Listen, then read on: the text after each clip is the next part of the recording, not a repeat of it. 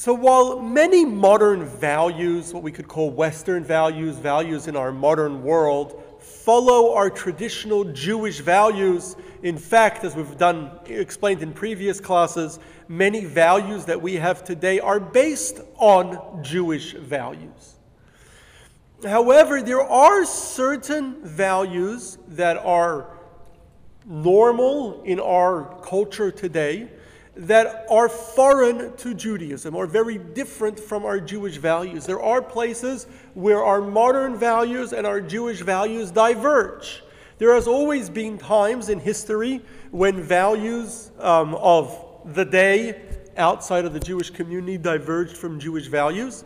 I think over time they have come closer to our values. In fact, many Western values were built on Jewish values value of life, the value of personal um, property, the value respecting, re- respecting every person, um, uh, um, treating, not harming animals or not um, mistreating animals. So, a lot of not wasting, a lot of these are Jewish values that have become normal Western values.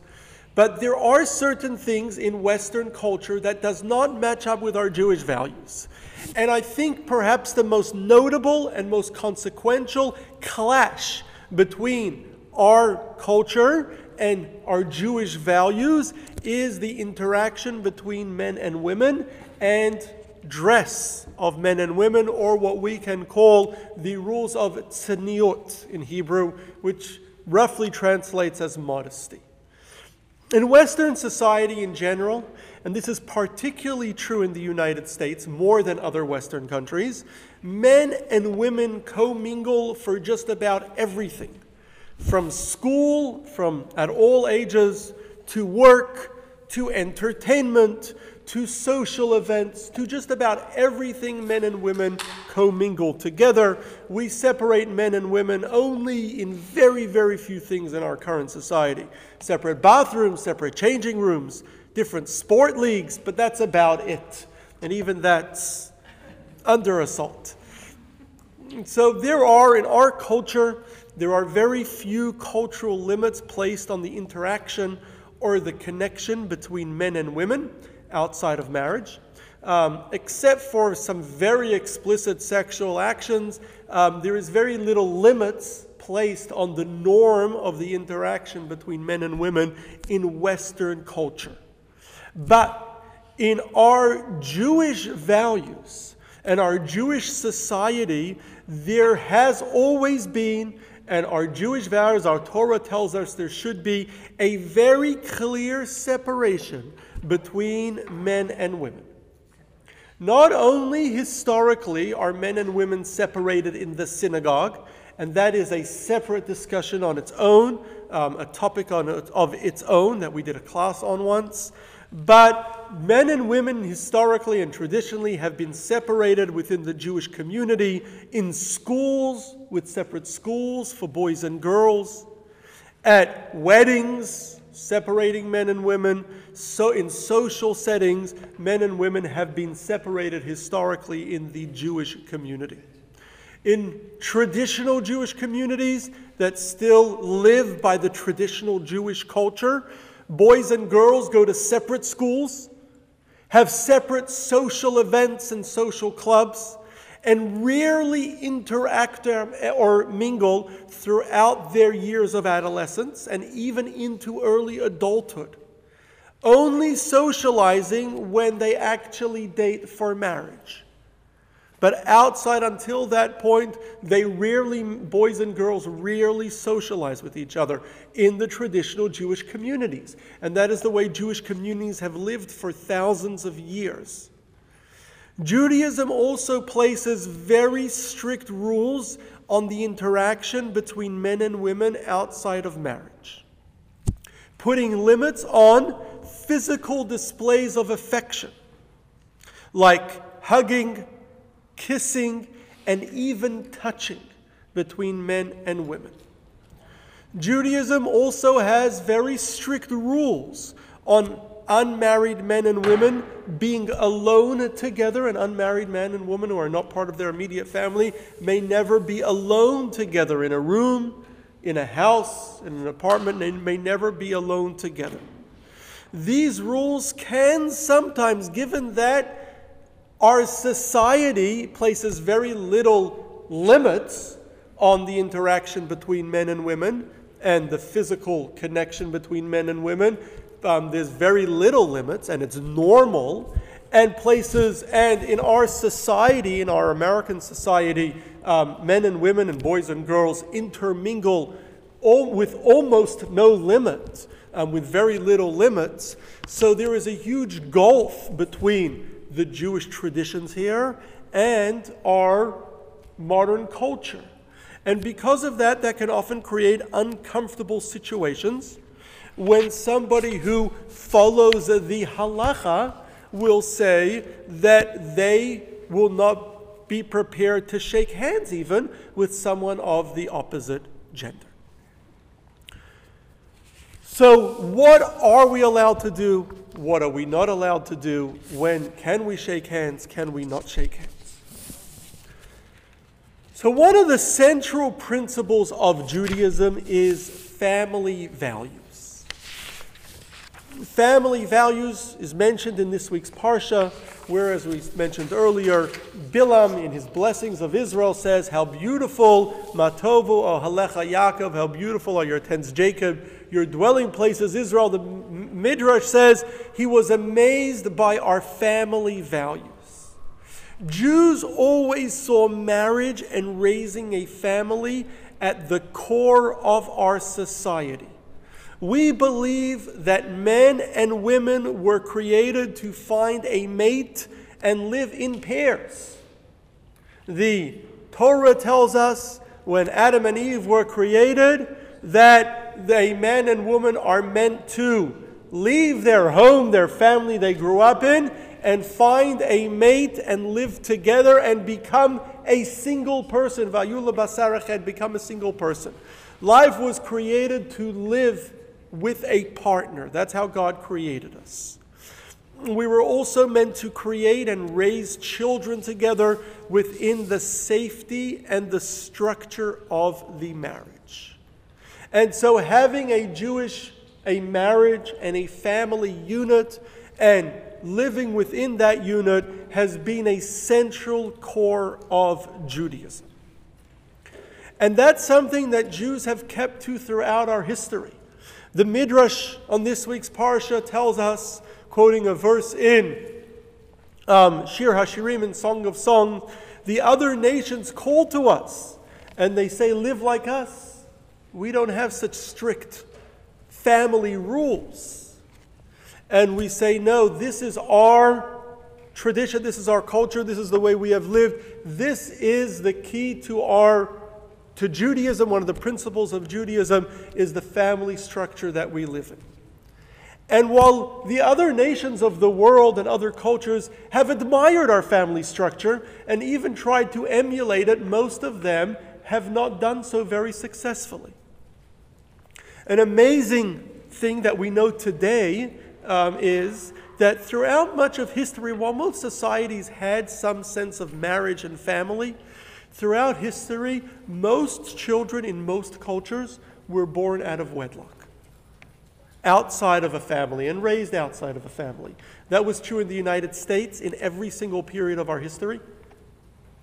That was true in Europe. That was true in most cultures. Not all, but most of the time in most cultures.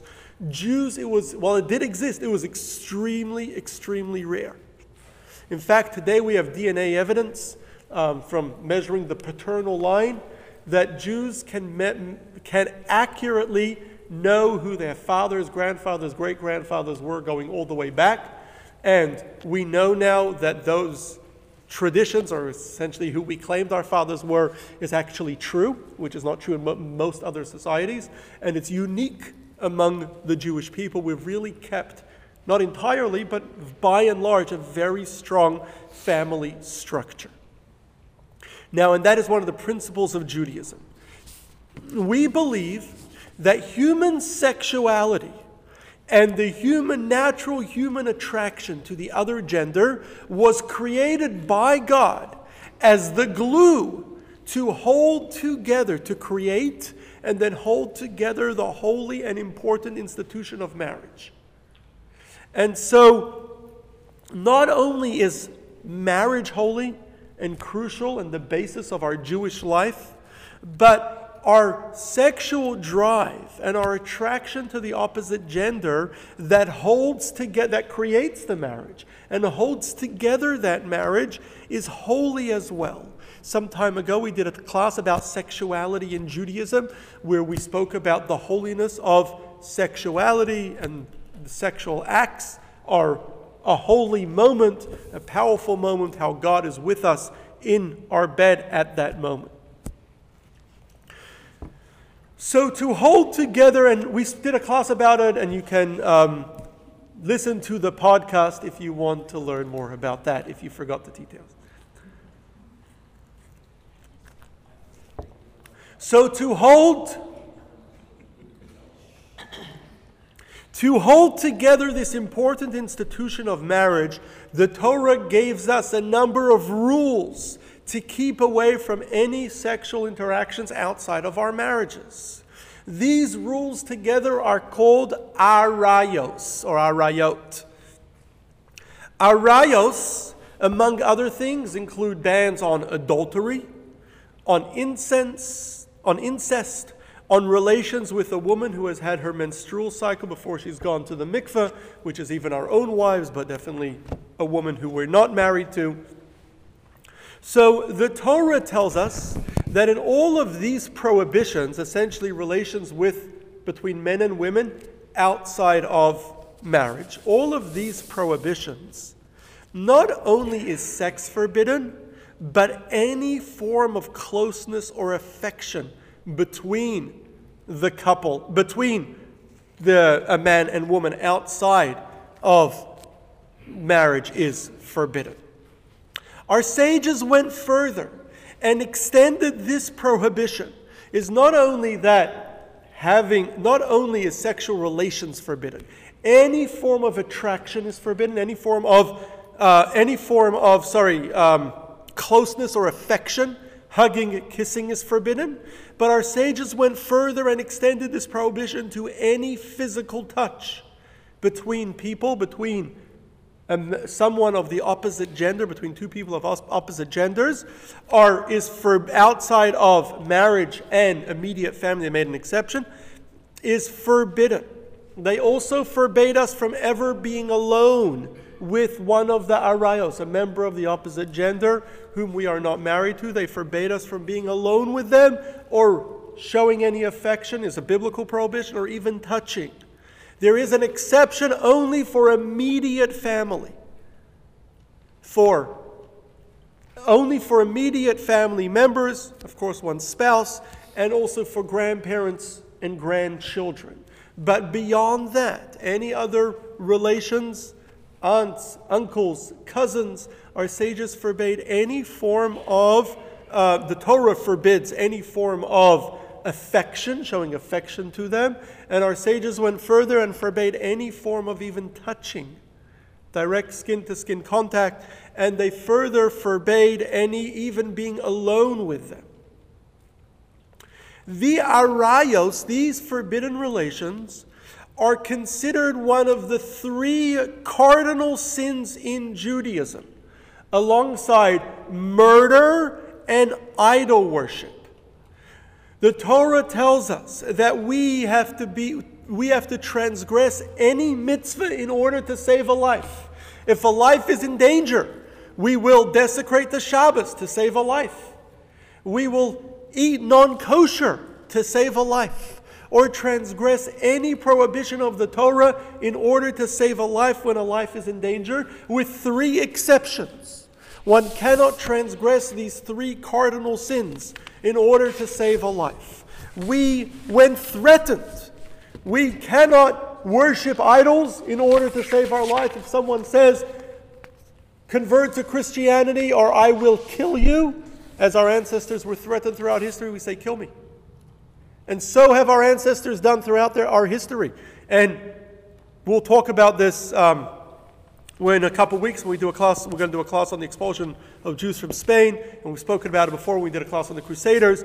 But whenever we were threatened, not to worship, to, wor- to worship idols or convert to another religion or give up our lives, we give up our lives because idol worship is one of the cardinal sins of Judaism. In the same way, we have to be prepared to transgress our, to give up our lives, not to kill someone. Someone says, kill someone else or I'll kill you. Kill me, I will not kill another person. In the same way that we have to be prepared to give up our lives, not to worship idols or kill someone, the third cardinal sin is arayos, forbidden relations. We must be prepared to give up our lives, not to transgress the prohibitions of arayos. Not only must we give up our lives to avoid any sexual relations with someone forbidden to us, but even to avoid touching or showing affection to someone for, we are forbidden to touch or show affection to, we must be prepared to give up our lives not to do so. Maimonides gives the example.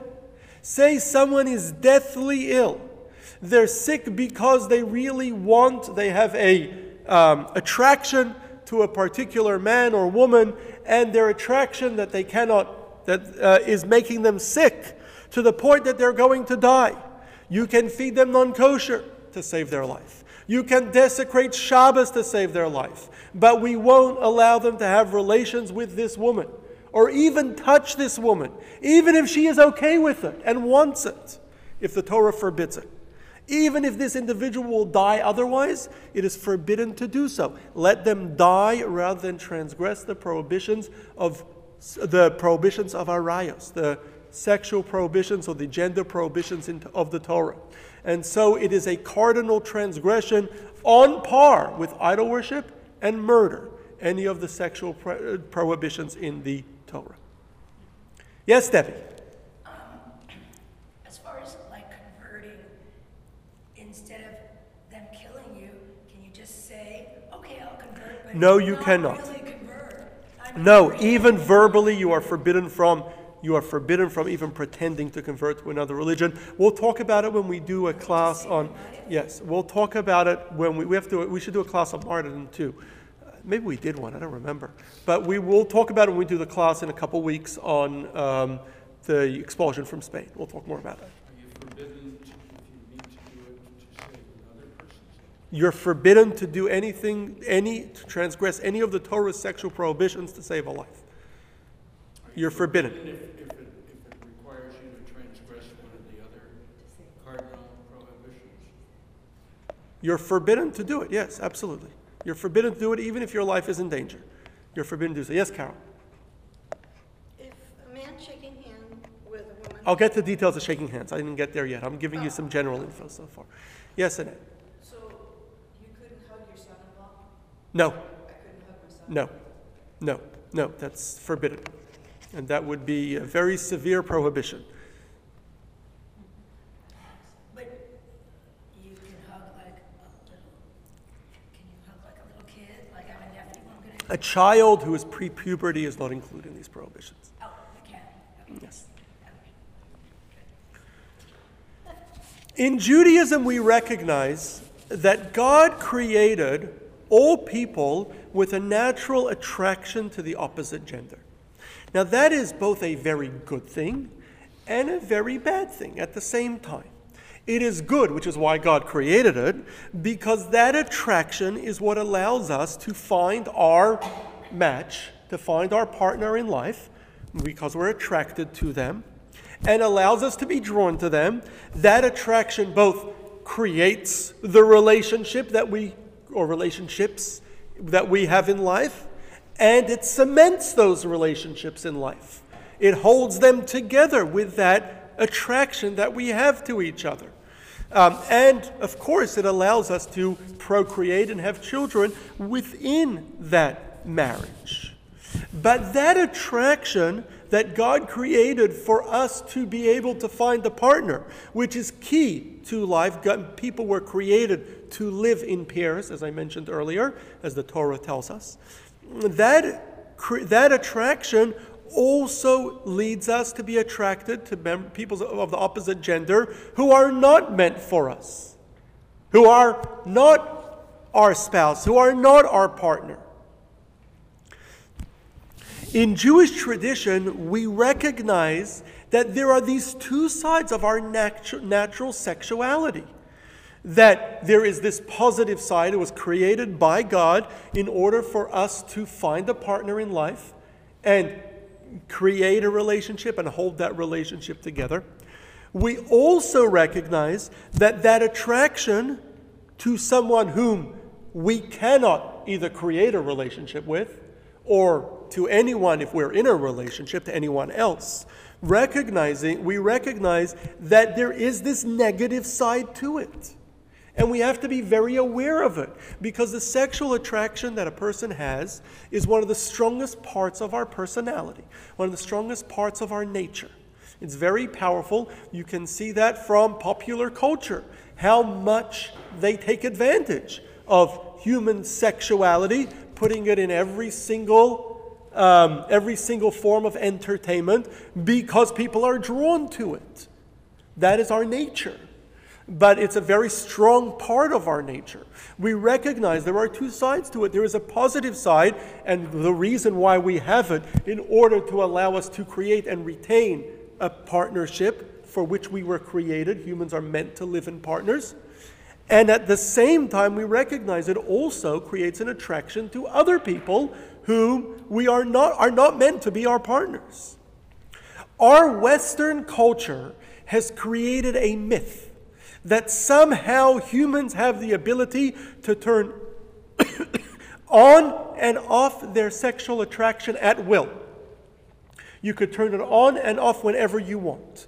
We all know that is not true. In modern culture, a person is expected to spend time with members of the opposite gender, it's even in, especially in the years of adolescence, when their natural attraction to the, uh, to the opposite gender is very strong. They're expected to socialize together, be friends together, but just friends, to touch, to kiss, to dance, and not feel any attraction whatsoever. That's what you're expected to do in society. And then, when you find somebody with whom you want to build a, a, a, attra- a relationship of attraction, then suddenly to turn that on just for that individual while keeping it off for anyone, everybody else. That is what our modern culture expects of our children, of adults. The reality is that it's not true we naturally feel attraction to the opposite gender. It's a natural part of who we are. Especially, it's much stronger when we are younger. What happens is we force ourselves to unnaturally suppress that attraction.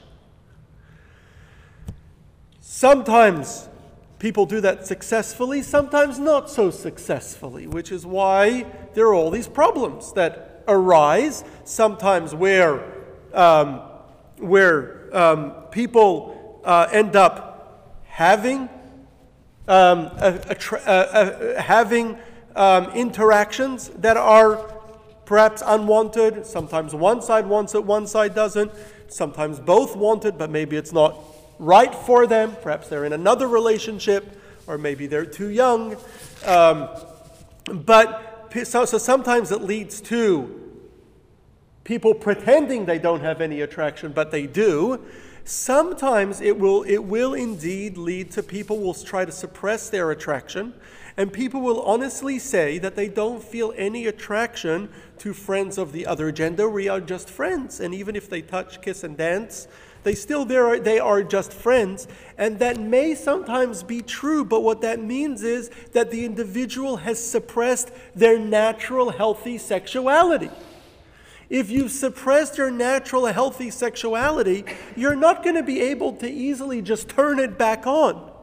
We don't, humans don't have the ability to turn our sexual feelings on and off at will.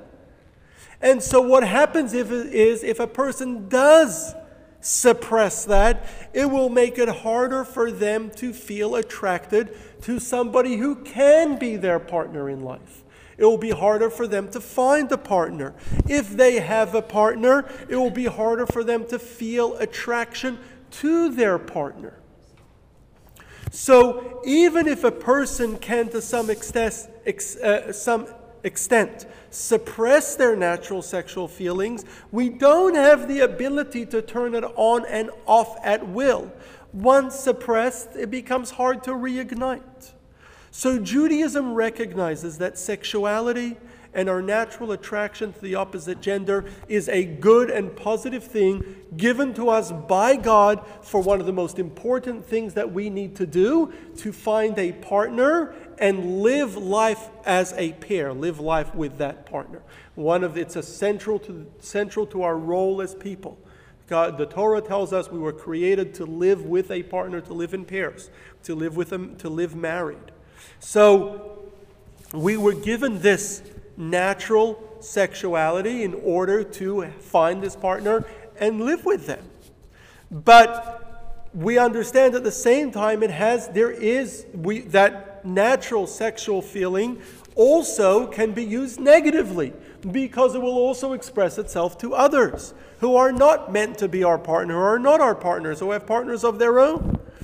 So rather than suppress it in order to socialize and interact with others to whom we do have a natural attraction, the Torah tells us we should avoid any sexualized encounters or even any close encounters with these people, with someone of the other gender. And therefore, as I mentioned earlier, the Torah forbids us from showing any physical affection, such as hugging, kissing, to anyone from the opposite gender outside of our spouse and our immediate family. Not only because it may lead to even greater sexual acts, but because it itself is an unhealthy sexual attraction. It itself, the actual hugging, kissing, or touching in an affectionate way, itself is an unhealthy sexual act that is unhealthy for us, unhealthy for for both of the people involved because if it's outside of a healthy relationship with a partner, because it um, in either we are suppressing our sexuality in doing so, or we are expressing it in an unhealthy way. One of the two. Either way, it's not a good idea. Victor, you had a question?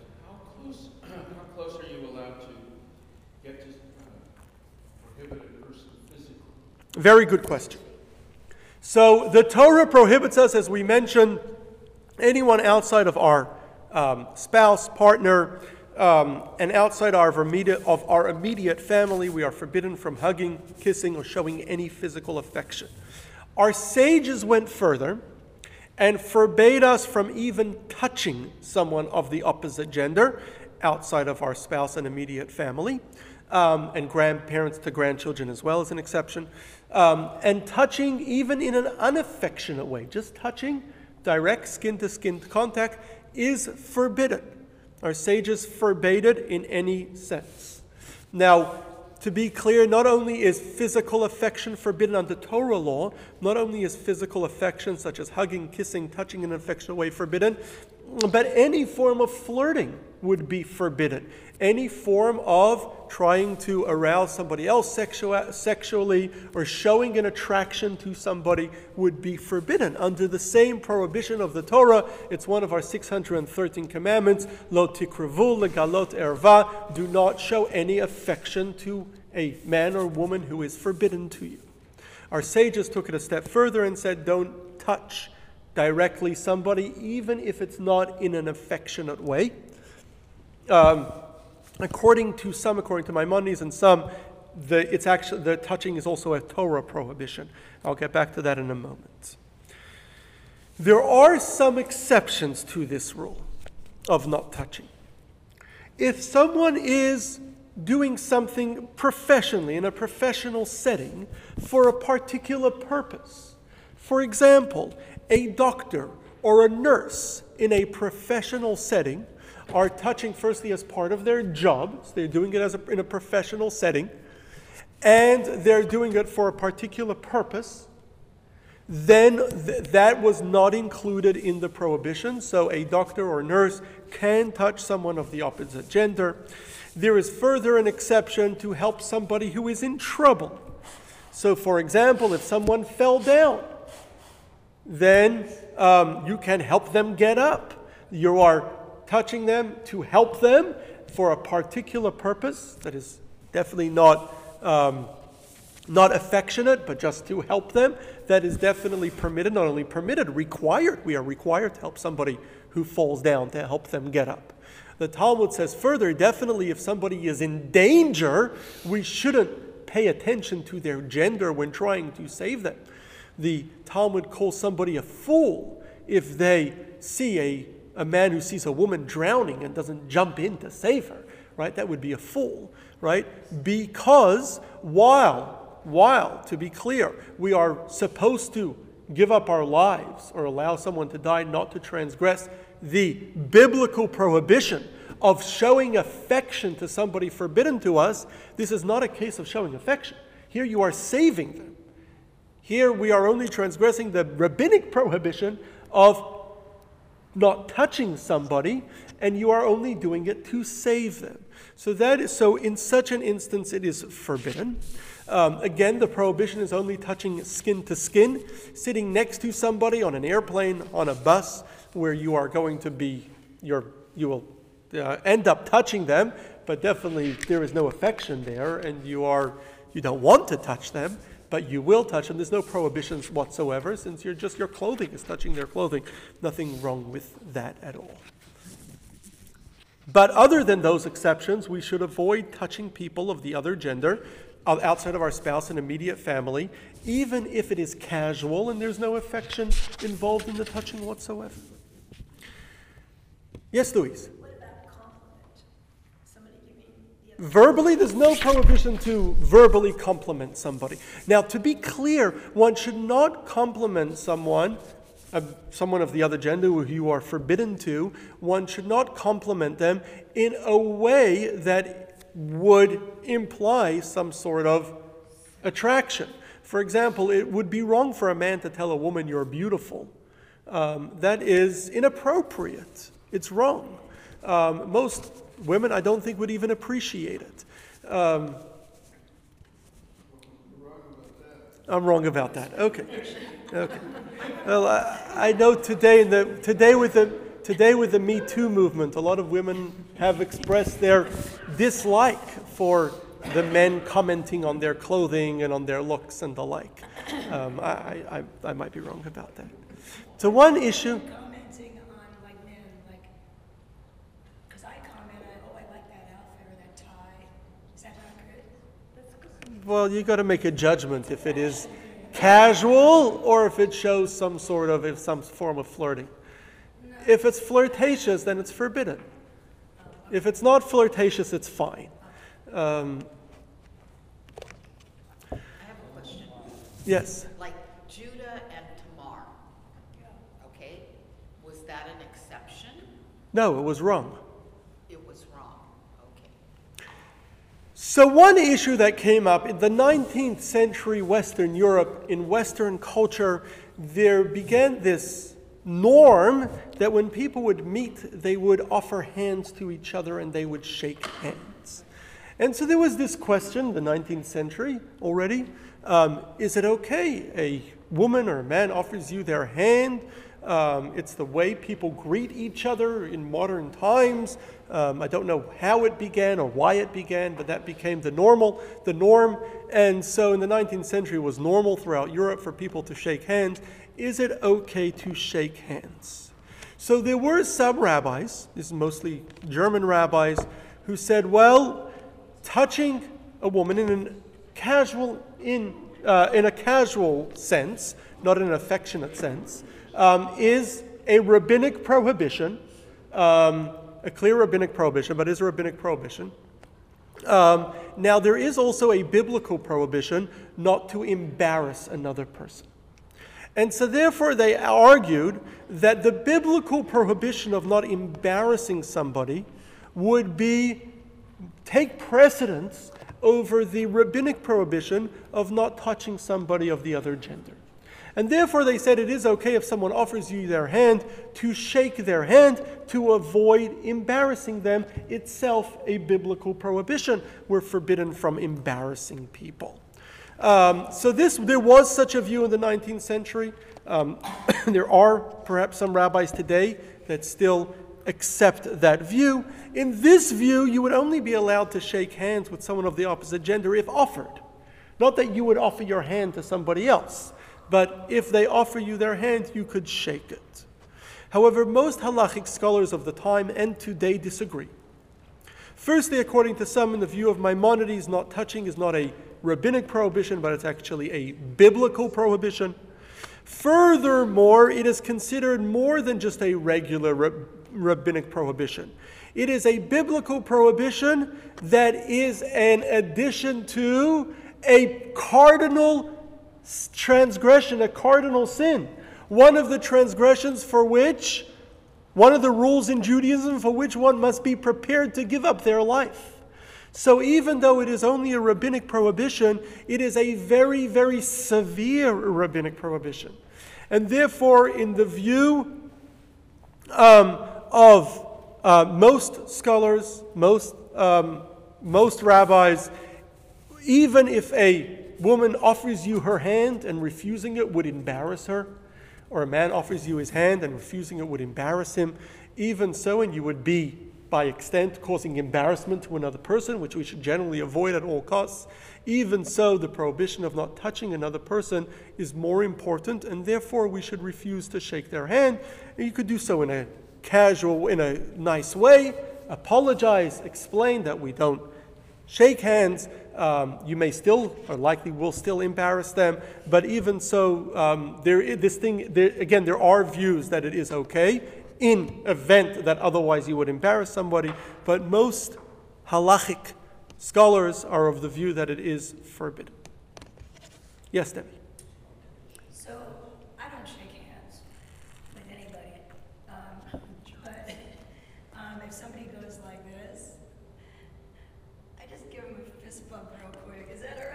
Yeah, so the fist pump would be the same problem because you're still touching. What about yeah, but it's not the same as a shake. It's like a quick, just to acknowledge that you're not. Maybe. Um, the one thing, one good thing perhaps that COVID has given us is that I think it has ended, or at least to a large part, ended the shaking hands norm. Today, it's very normal for people to refuse to shake hands with anyone. Um, and so uh, that maybe that's a good thing that COVID has given us. So today there are some rabbis that halachic scholars that permit shaking hands when offered, only when offered, but most religious Jews will not do so because the vast majority of halachic scholars forbid it. two questions. Um, one is that if shaking hands is seen as a sign of affection, it's not seen as a sign of affection. No, no. The, Bib- the Torah prohibits any form of affection, is a biblical prohibition of lo tikravu legalot erva. A form of affection would be touching affectionately, kissing, hugging, flirting. That is forbidden. That is a biblical prohibition of arayos, and one must give up their life rather than do so. Not touching is a rabbinic prohibition that our sages forbade to keep us from getting too close to people forbidden to us. It is not affection. No, we are talking about shaking hands casually. If you are touching somebody's hands affectionately, that is absolutely forbidden in all circumstances, even if your life is in danger. Oh, but shaking hands is just a rabbinic. Okay. Yes. the, the, the issue is if it is casual, there is no affection whatsoever, you are simply casually shaking someone's hand.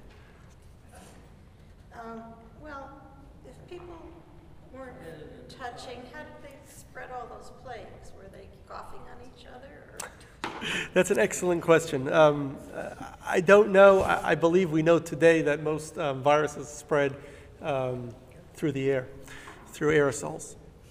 I don't know. But Jews generally had better um, hygiene. I mean, we did men touch men and women touch women, but we had better hygiene. And so we did better in plagues. We once did a class on Jews and plagues, plagues in Jewish history. So, not only does the Torah ban touching between genders, it also forbids men and women who are not married and not immediate relatives to ever be alone together. It also forbids, as we mentioned earlier, any form of flirting or attempting to attract somebody of the other gender. We are forbidden from going alone into an office with someone of the opposite gender, forbidden from staying in a home or in a room alone with them. A doctor, while a doctor may touch a patient in a professional setting, that's it's for a purpose and they're a professional, but they may never be alone with a patient. There's never a need for that. They must always have someone else in the room. That has always been the Jewish law that a doctor may never be alone, for that matter, in the workplace. You may never be alone in a room with a co-worker. We go to the doctor though. No, they're not.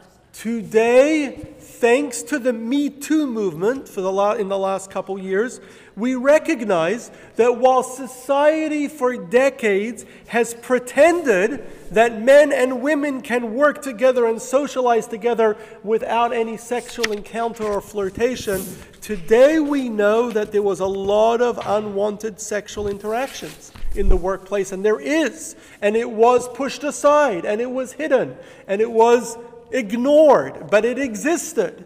And not only in the workplace, even in the medical offices. Today, just about every medical office has a policy of a male doctor not being alone or a female doctor not being alone with a member of the other gender in a room. It's standard policy in every single medical setting today, but it's something that only came about the last couple of years. In Jewish law, we always had that. In reality, there's always been a lot of unwanted sexual interaction between in medical settings, there's been a lot of stories recently, in professional settings, in school settings, in, and many other settings, there's been a lot of unwanted sexual interaction where people felt they wouldn't be believed or they would harm their job or whatever if they came forward. There's also, which has not been as much impacted by this Me Too movement, there has also been a lot of consensual sexual interaction or flirtation in the workplace, in social settings, and in schools. And often that consensual interaction creates a lot of harm to the individuals involved, whether because they have another partner, they are married, and it causes strain on their marriage, or because they are too young and not in a position to be involved in a consensual sexual, sexual relationship, um, but it often causes a lot of problems. Often, people, even if they're single, and do things that they later come to regret. So, today we understand that people don't need to actually have sex in order to cause harm. Even touching or flirting somebody in an unwanted way, or in a way perhaps that they consent to at the time but is not good for them, can cause harm. The Torah has always forbidden that. The Torah always recognized that we don't have the ability to turn on and off our um, sexual attraction at will, it doesn't exist. The Torah always recognized that every person is naturally and it is healthy to have an attraction to the opposite gender. And therefore, we have to be careful. Not that we should ignore the opposite gender entirely, but we should be careful in that, firstly, for young adolescents, where they are not married, they don't have an outlet, and they um, are too young to create, um, they are too young to have healthy sexual relations, and, um, for young, and they have very strong attractive feelings. For young adolescents, we keep them entirely separated, and we have throughout Jewish history. And even for adults, um, which we don't need to be entirely separated, we still avoid any show of affection. Even if it is what today they call a casual show of affection, a casual kiss, which either is either you are suppressing your sexual feelings, which is unhealthy, or it is an unhealthy sexual act, one of the two. And either way, it is not good. And so the Torah has always forbidden that, forbidden any form of um, affection between somebody outside of one's spouse and an, an, immediate family of the opposite gender, and forbidden any form of flirtation or even being alone together, has always been forbidden by Torah law. The, our sages say I'll take questions in a moment. Our sages say just say that in every society there will be people who break the rules of arayos. The Talmud says, in a very, um, a, a, very um, perhaps still relevant statement that I think holds true today, even though the Talmud said it more than 1500 years ago. The Talmud says, in every society, there will always be a small number of people who will transgress the prohibitions of forbidden relationships. There will always be a large number of people who will transgress rules of theft. And most people and almost everyone will transgress the prohibitions of speaking bad about others, gossip. So I think that remains true very much today um, in our society. Um, and uh, uh, it remains true to some extent. But every society has people who break the rules of arayos. That's because we have this strong natural attraction to the opposite gender. And we're drawn to people, and we're especially, the Talmud says, Mayim quotes the uh, verse in Proverbs, Mayim gnovim yimtaku, um, that stolen things are sweeter than not stolen things.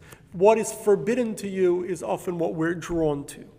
So, because we have this strong natural attraction to the opposite gender, and because we are drawn to people of the opposite gender, therefore our sages encourage men and women to generally keep a certain distance. Not only should we avoid touching, but we should avoid socializing with the opposite gender. Go out for lunch with a man or woman outside of our spouse alone. Outside, you're not being alone with them, you're not touching them, just going at white, white, go out for lunch or go out on a date, not a date where you're dating to build a relationship with them. A married person go out for lunch, have lunch with somebody else, maybe in a business setting. We shouldn't do it. And that's why in many Jewish communities, and this has been true historically, social events, even celebrations, men and women have be, are separated. Um, the rule is for weddings. Um, the Torah, the halacha is that for weddings, um, men and women should be separated, for should sit separate for weddings, and in traditional Jewish weddings, they still do. But in many Jewish communities, for other events, also the men and women are separated. And this is especially true for younger people who, as we said, have trouble controlling their physical attraction because it's much stronger at their age and they don't have a partner, they don't have an outlet. And for that reason, in most Jewish communities, historically, um, boys and girls were separated. Had said we had separate schools for them, separate clubs, separate social structures, um, and boys and girls that weren't related don't socialize or spend time together until they start dating for marriage. And even then, the time spent together is only with somebody whom they are dating to, as a perspective for marriage. Let me just finish off, I'll take questions. We, so, we began by saying that the Torah's view of separation between men and women is perhaps the greatest gulf between Western values and Jewish values. And while in many ways Western values have learned over the years to adopt our values, and perhaps thanks to the revelations in recent years um, of what's really going on beneath the surface at schools and places of work between men and women, um, which has everyone knew of but nobody spoke about, um, was kind of a secret, an open secret, and now it's come out to the open thanks to the Me Too movement. Maybe culture's moving a little bit closer, only slightly, towards our Jewish traditions. However, it is hard for people who grew up outside of a traditional Jewish community that lived with men and women, boys and girls especially, being mostly separated, to appreciate the Torah's genders, gender rules. It's also hard for Jews living within our society, our, our, our American society, to follow the Torah's rules because it sets us very far apart from society around us. It means that a lot of the social activities that involve intermingling, gender intermingling, are inappropriate for us, for Jews. The truth is, though, and it means that we have to refuse to go out to dinner with a coworker of the opposite gender, and refuse to go alone into the doctor's office, and refuse to be alone with a coworker in their office, and many, many other not not shake hands according to those that forbid shaking hands with the opposite gender, even though it puts people in a very uncomfortable position. So it often makes us very uncomfortable, but it's only for the moment. It's not for the long term. Many people in our society today, in Western culture, recognize that the Western belief that you can turn your sexual attraction on and off at will is a fallacy. It is. And more and more, we are recognizing under the rug all the problems of the interactions between genders of all ages in schools, in places of work, in social settings, and the like. And so, yes, it puts us in uncomfortable situations. And I can say for myself, it often puts me in uncomfortable situations. But those uncomfortable situations are temporary. In the long run, people respect you for it. And people ultimately, I believe, respect me, and they tell me that, respect me for standing up to our Jewish principles and Jewish values, even when it makes me and the people around me perhaps uncomfortable. The former president of Israel, Reuven Rivlin, his chief of staff was a, was, was a religious woman by the name of Rivka Ravitz. She was the chief of staff for the president. And she would, of course, accompany him on his various trips, meeting dignitaries and the like. Um, in fact, this is not the story I wanted to tell, but I'll pass it on anyway. When she met last year with our president, President Biden, you may have seen the picture going around, and uh, President Biden was, I guess, trying to be. Um, trying to be cordial or friendly, and he asked her if she has children and how many children she has. and she said, I think she's a mother of nine children. And when she said that, he took a knee and bowed to her. There's a picture of it, of him bowing to her, bowing to a religious Jewish woman for having many, for having children. But another great story with her, because it just happens if you have that kind of prominent job, things happen. So a couple years ago, the president of Israel at the time, Reuven Rivlin, went to was in Rome, and over there he had an audience with the Pope. And usually, usually when you have, you know, when dignitaries meet, there's protocols, and the countries exchange protocols because you know different cultures have different protocols often, and they usually exchange protocols and give people advance information of what they should be doing and shouldn't be doing. But somehow he didn't get the memo. And so at the end of whatever it was, the discussion, he went around shaking hands of all the people in the um, of all the people as part, who were part of the entourage of the president. And when he came to Rivka Ravitz, she refused to shake his hand, and she apologized. She said, "I'm sorry, um, we don't shake hands." And so the Pope still wanted to show respect, so he bowed to her. And there's actually there's a picture you could Google it of the Pope bowing to a Jewish woman who refused to shake hands. And I tell that story because though it makes us uncomfortable, and perhaps it's embarrassing at the moment um, when we were whether refused to shake hands or refused to go out for dinner or refused to do other things that others refuse to um, uh, refuse to other things that the Torah prohibits that are normal in our culture, and people are taken aback sometimes. But ultimately, when we are strong and keep the Torah's rules, I believe people admire us. And ultimately, they admire the Torah. And I think in the long run, as has happened with so many other things, values of our culture keep changing. Torah doesn't change. And ultimately, I think the values of our culture will circle back and we'll come back closer. And I think we see that happening already. We'll come back to the values of the Torah.